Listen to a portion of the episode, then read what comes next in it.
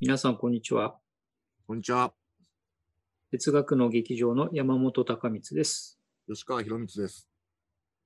えー、人文的あまりに人文的のよんじゅうななかいめですね。よんじゅうななかいめです。えー、にせんにじゅういちねんは、えー、これでさんかいめになりますかね、えー。というわけでお送りしたいと思います。今日はまたね、あのー、久しぶりと言っていいのかわかりませんが、えー、リクエストを頂戴しているので、それについてね、話したいと思いますけれども、吉川君、どんなリクエストでしょうか。はい。えー、っと、じゃあちょっと画面を共有しましょうか。うん、見えておりますでしょうか。はい。えー、とりあえず、お名前 M さんにしておきましょうか。うんうんうん、M さんが、えー、からいただいたリクエストです、うんえ。お二人はどうしてそんなにたくさん本が読めるのですかですと。うん、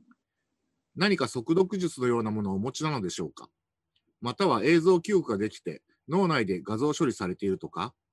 もしくは集中して読む読み方とか、そういったコツがあるのでしょうか。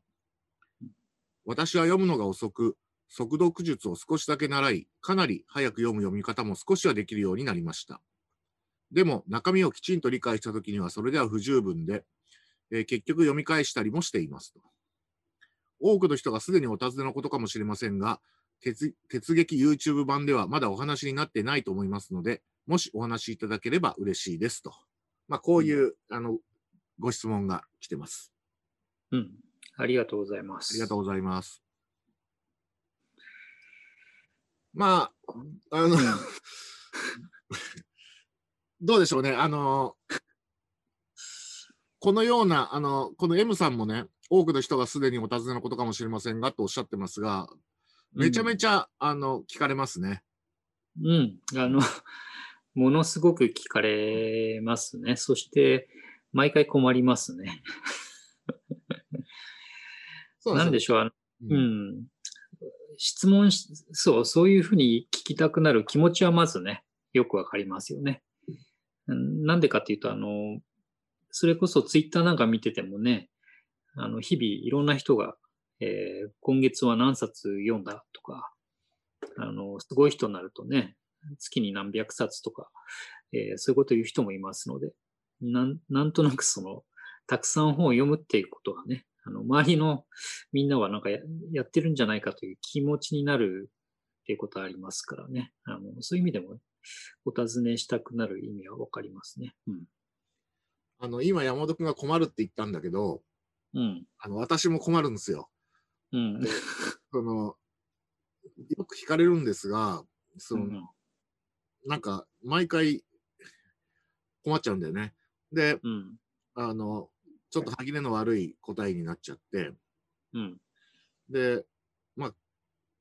これはね、このチャンネル、我々だけのチャンネルですから、ふたりで お,、うん、お送りするチャンネルですから、まあ、皆さんもご存知かもしれませんが、うん、あの、うん、まあ、あんまり他の出演者はとりあえず今はいないので、うん、その我々なりにというか、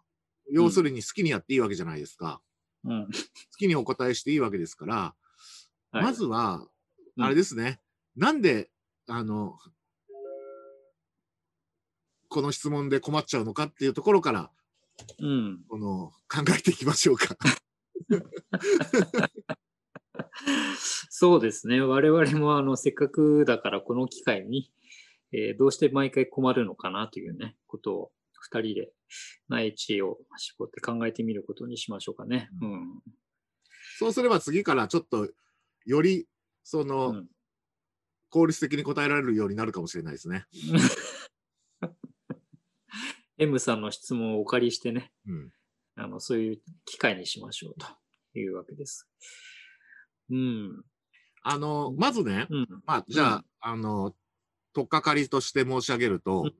うんうん、あのこの質問いただいてね、うん、ああと思ってちょっとフラッと考えてみたんですけどね、うん、あのまず言えることはね、うん、あの、これ自分でもそういえばと思ってちょっと意外だったんですけど、うん、あの、これ山本君もおそらくそうじゃないかなと 思, 思うんですが、うん、あの、まず、なんでいつも困っちゃうかっていうとね、うん、ものすごく大雑把に言うと、うん、あの、たくさん本を読むっていうことが、その我々自身にとってあんまり問題じゃないっていう、うん、まず事実があるよね。そういうことを気にしたことがあんまりないっていう。うん、そうだね、うん。まず出発点にそれがあるので、聞かれてもちょっとどう答えていいかわからないっていうのは一つあるかなと思うんですけど、どうでしょうね。うん、あの全くその通りですね。だからあんまりそのたくさん読んでるとかあんまり読んでないっていうこと自体をね気にかけないもんですから、あのどうやってそうやって読んでるんですか、うん、たくさん読んでるんですかって言われた時にちょっときょとんとしてしまいますね。うん、あのそういう意味ではね。うん、まあそのたくさん読むっていうことと早く読むっていうこと、うん、まあこのふたつが同時にっていう時もあれば片方の時もあるけど、うんうん、まあそういうことを聞かれることが多いんですけど、うん、あの正直そのまああくまでその主観的なレベルでは、うん、あんまりその自分にとってたくさん読むとか早く読むっていうこと自体がそれほど問題になってないっていうのはまあ一つありますね。うんうん、でおそらくね、うん、それは一つの可能性としてはね、うん、あのなんかよく昔テレビとかであの、うん、私もなんかどっかで見たことあるんだけど速読の達人みたいなのが出てきて、うん、あの戦争と平和みたいなのをいっぷんぐらいで読んじゃうみたいなね、うん、そういうのを見たことあるんですけど、もし我々がそういう特殊技能をね持ってたんだとしたら、この M さんがね、うん、あのおっしゃってるように、うん、脳内で画像処理されてるとかね、もしそういう特殊技能を持ってるとしたら、うん、確かにたくさん読むとか早く読むっていうのは問題にならない。うん、なぜならめちゃめちゃそれが早くできるから。うん、っていう可能性が一つあるんですが、うん、まずそれはないよね。ないない。あの断言してもいいですけど、ないですね。うん、でね、もう一つの可能性があって、うん、それはこあの私はまあこれだなと思ったんですけど、うんそのそもそもまあ繰り返しになるんですけど、読む読まないっていう本を読む本を読まないっていう区別、うん、区分、うん、そのものが、うん、我々のその読書生活において、うん、それほどレリバントじゃないっていうか、うん、ちょっとレリバントって言葉を言い換えるとそれほど問題にならない。うん、つまり、うん、端的に言うと読む読まないっていう言い方ほとんどしないんだよね。うん、そうそうそう。そういうふうに考えてない。うん、であの唯一読む読まないっていう言い方をするとしたら、うん、こういう時だなって思ったんです。この M さんの質問いただいて考えて、うん、あの本当にその純粋に楽しみのため、うん、つまり体験のためだけに本を読む時、うん、コンサマトリーなその読むだけで充足っていうか、読むこと自体が目的の時には読む読まないって使うけど、うん、この本を読んでるこの本はまだ読んでないって。でもそれ以外の全てのあらゆる読書の局面においては、うん、読む読まないって使わないなって。なぜなら目的があるから。そうそうそうそう。目的がない時には読む読まない使うけど、うんうん、でも逆に言うとさ、目的がない時っていうのはさ、読むこと自体が目的だから早く読むとか、そうそうたくさん読むっていうのは全く問題にならないんだよね。うん。あの、読んでること自体でもうね、うん、あの目的を達成しちゃうような場合だから、うん、その時は吉川君が言うように別に早くある必要もないし、えー、大量である必要もないわけよね。うん、で、あの、目的がある時はさ、うん、あのその目的の手段としての読書になるから、そうそう。うん、あの、なんていうか、ある程度自動的に、うん、これには時間かけるけど、これには時間かけないみたいな感じで、うん、その、うん、なんていうのかな、あの、点検するだけの読書とか、うん、ある一つのフレーズを見つけるためだけの読書とか、うん、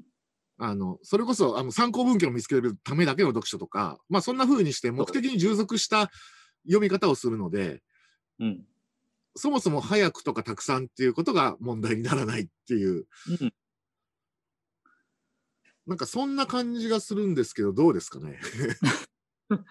いや、もう付け加えることないぐらい今ね、整理してくれたけど、あの、そう、全くその通りで、あの読むことが目的じゃないから、例えば、あの調べることが目的で、その手段として読むっていうのはね、うん、もうちょっと具体例を出すとしたらさ、あの最近つい最近私そういう読み方っていうかそういうことをしてましたけど、例えばドビュッシーっていう音楽家が、えー、なんかね、あの本、文章を書いていて、それが本にまとまってますと。で、その本をこうパラパラめくりながら、ドビュッシーがあの批評家について何を言ってるか知りたいと思ってこう 見, 見たりするわけ。で、その時っていうのは別にバーッとすっ飛ばしながらね、あの、その批評家っていう言葉が出てくるところをこうサーチしながら、で、見つかったらそこだけちょっとね、立ち止まってに、さん行読んでまた先に進むみたいな、そんな風にするからね、これをもってして、えー、読むという動詞でまとめちゃうとね、あのちょっと違う話になっちゃう。まあこんなわけですね。うん。うん、あ、そうそう。あの今の山本君の説明でよりあの明確明確になったと思うんですけど、あの読むっていろいろだから、その、うん、えっとそれを全部に当てはめると、うん、あのよく分かんなくなって。そう。だからさっき私がその読む、読まないっていうことをほとんど使わない、その読むこと自体が目的の時にしか使わないっていうのはそのことなんだよね。うんうん、自分でも意識してなかったけど、そうしとかないと読むっていう言葉があまりにも、うん、あの拡散しちゃって、読むっていうその概念自体が無意味になっちゃうんだよね。そう。あれもこれも全部読むというね、動詞で、えー、まとめることはできるんだけど、それらを同じ読むというね、言葉で表してしまうと、もはや意味がなくなっちゃうというので、そう、だから使わないんだよね、あんまりね。うん、だから逆に言うと、その、もし、そのドビュッシーのね、批評についてとか、うん、あるいは、うん、その、夏目漱石がエピクテトスについて何か言ったとかね、そういうことを、例えば我々が、まあ、いわゆる読むっていうよりは調べる目的で本に当たって、うん、それについて何か言ったとしたときに、うん、その読むっていう概念をそのいわゆる読むこと自体を目的してとして読むっていう風な意味でそれをと取っちゃうと、うん、我々があらゆる本について読むこと自体を目的にするようにして読んでると仮定しちゃうといやー山本さんドビュッシーのこれについても読んでてすごいですねみたいな、うん、そういうことになるっていうことだと思うんですよね。うん、そうそう。で、今の話を補強するためにね、もう一個別の例を出しておくと、例えば、あの、数学の本を読んだりするときに、えー、その数学の本がね、仮にさんびゃくページあるとするじゃない?だけど実際はどうするかっていうと、今日はここの証明の部分をね、あの、いちページをちらっと見て、この、ここの証明してることを自分でもノートでこう、再現して確認しようとか言ってね。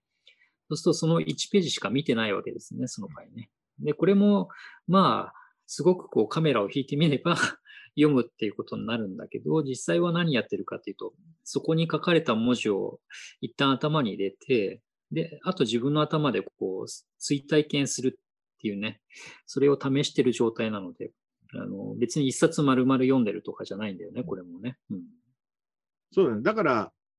なんていうかな、いろんな種類の読むがあって、うん、それを全部一色の読むとして見ちゃうと、うんうん、もしその一色の読むが精読みたいな意味の読むだとしたら、な、全てを精読してるかのように思っちゃうわけだよね。うん、そう。で、あの、多分、今回ね、M さんがご質問くださったことはそうだと思うんですが、吉川君や私た、私がね、あの、あたかもすべての本をそのように精読してるとか、あの、最初から最後までね、あの、スキャンするように読んでるっていう、そんなイメージできっと読むという言葉を、あの、捉えてらっしゃるんだと思うんですね。うん、でも、ここまでのお話でお分かりのように、あの、読むという、えっと、動詞にこう、分類されるモードがいっぱいあってね、うん、それはみんな違うことなんだよっていう話が、ここまでのね、ことですね。うんうん、そうだから、その、まあ、まあ、だから、まあ、読む、読まないっていう言い方を、本当に読むこと自体が目的の時にだけにしか、その、うん、基本使いようがないところ、というところもあって、だから普段さ、うん、まあ、いろんな調べ物したりとか、あるいは文章を書くために読むってこともあったりして、その時って、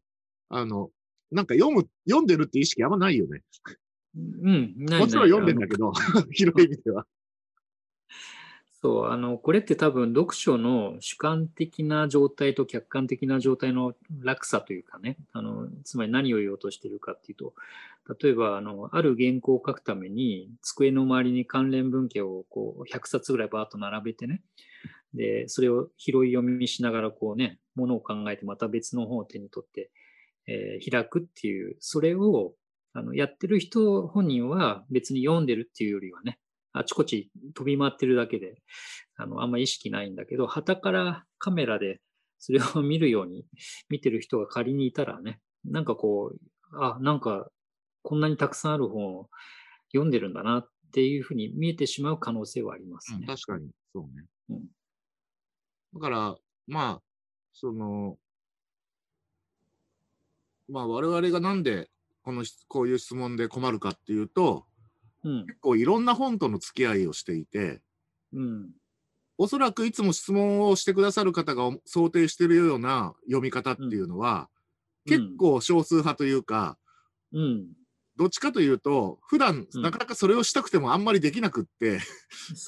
たまに原稿を書き終わってゆっくり読めるみたいな時ぐらいしかそういう読み方ができないっていう。そう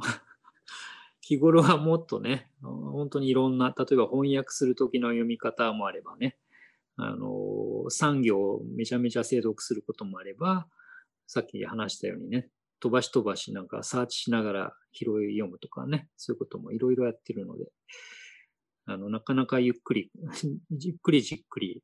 読むこと自体を楽しむっていうのがね、少ないのがちょっと、あの、悲しいとこだけどね、そういうことなんですよね。うんだから答えにくいのはあの、うん、そもそも読む読まないっていうその意識を持てるのがそういう読むこと自体が目的の読書の時だけでしかも、うん、そういう読書の時には量とか速度っていうのは何の問題にもなってないっていうだから質問にどう答えていいか分からなくなるっていうのがまあ、うん、あれですかね、うん、そうですね、うん期待されてることとちょっと違うことをやってるなっていう、あの、それで困惑するわけだよね。うん、それでね、あの、うん、今話しててね、ちょっと思い出したことがあって、うんうん、ちょっとね、あの、共有しますね。うん。この画像を思い出したんですけどね。ほう。なんだろう。あの エヌエイチケー のね、発達障害ってなんだろうっていう番組で、うんうんまあ、プチバズったあのスクショがあるんですけどね、うん、できるとできないの間にできるけど疲れることがたくさんあると。うん、これ、読書にも言えると思ってて、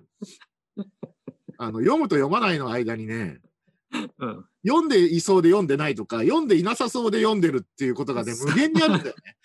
ね。そうそうそうそう。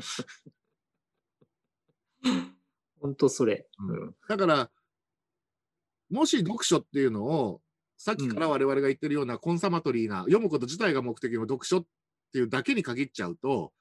うん、読む読まないっていうのは結構パキーンと分かれちゃうかもしれないけど、うん、だって集中してる時しか読んだことにならないんだから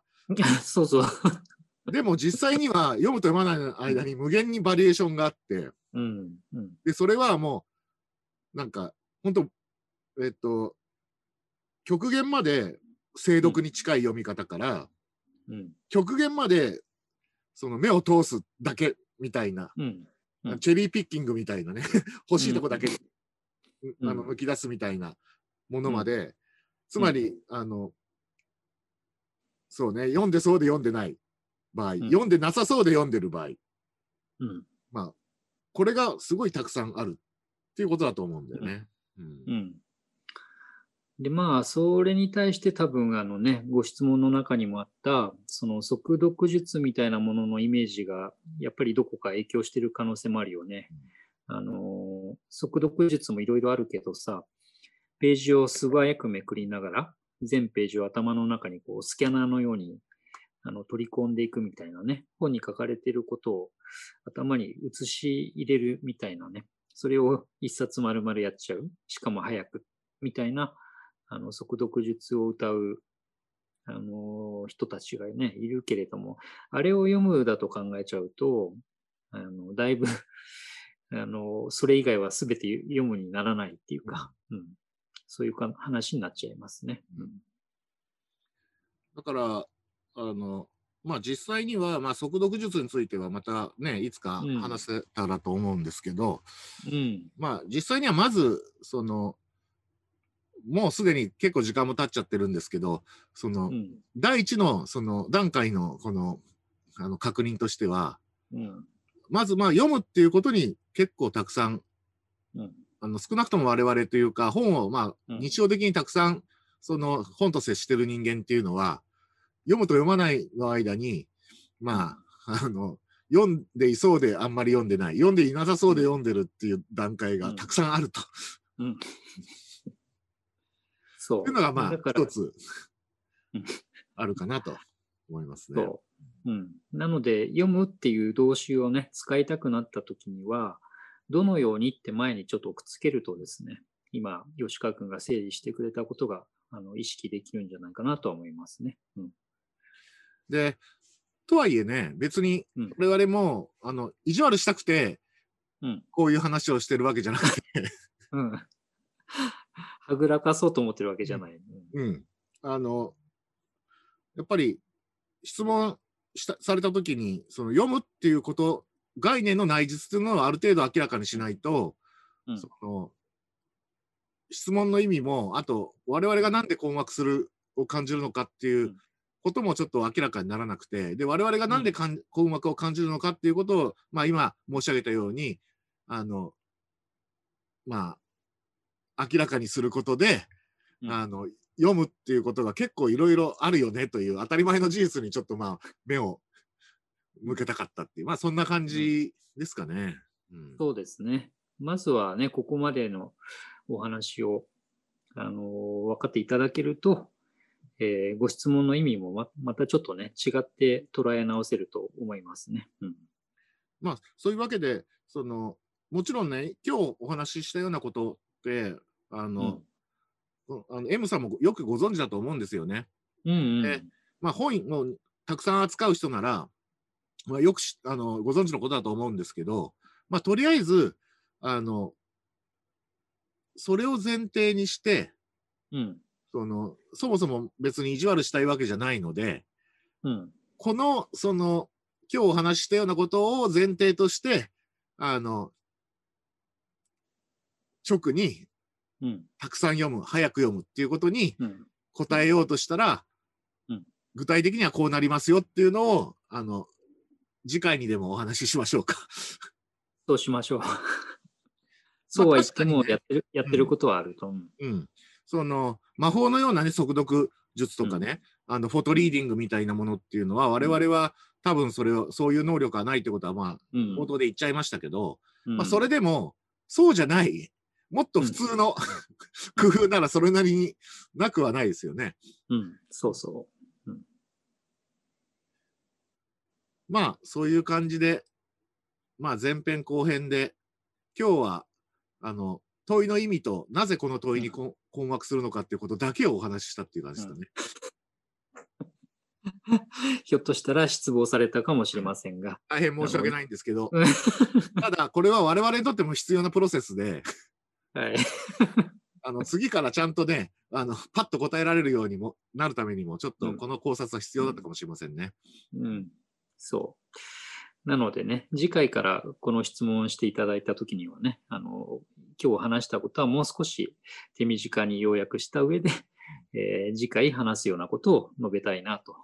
こう思う次第であります。はい、まあねあのできるとできないの間に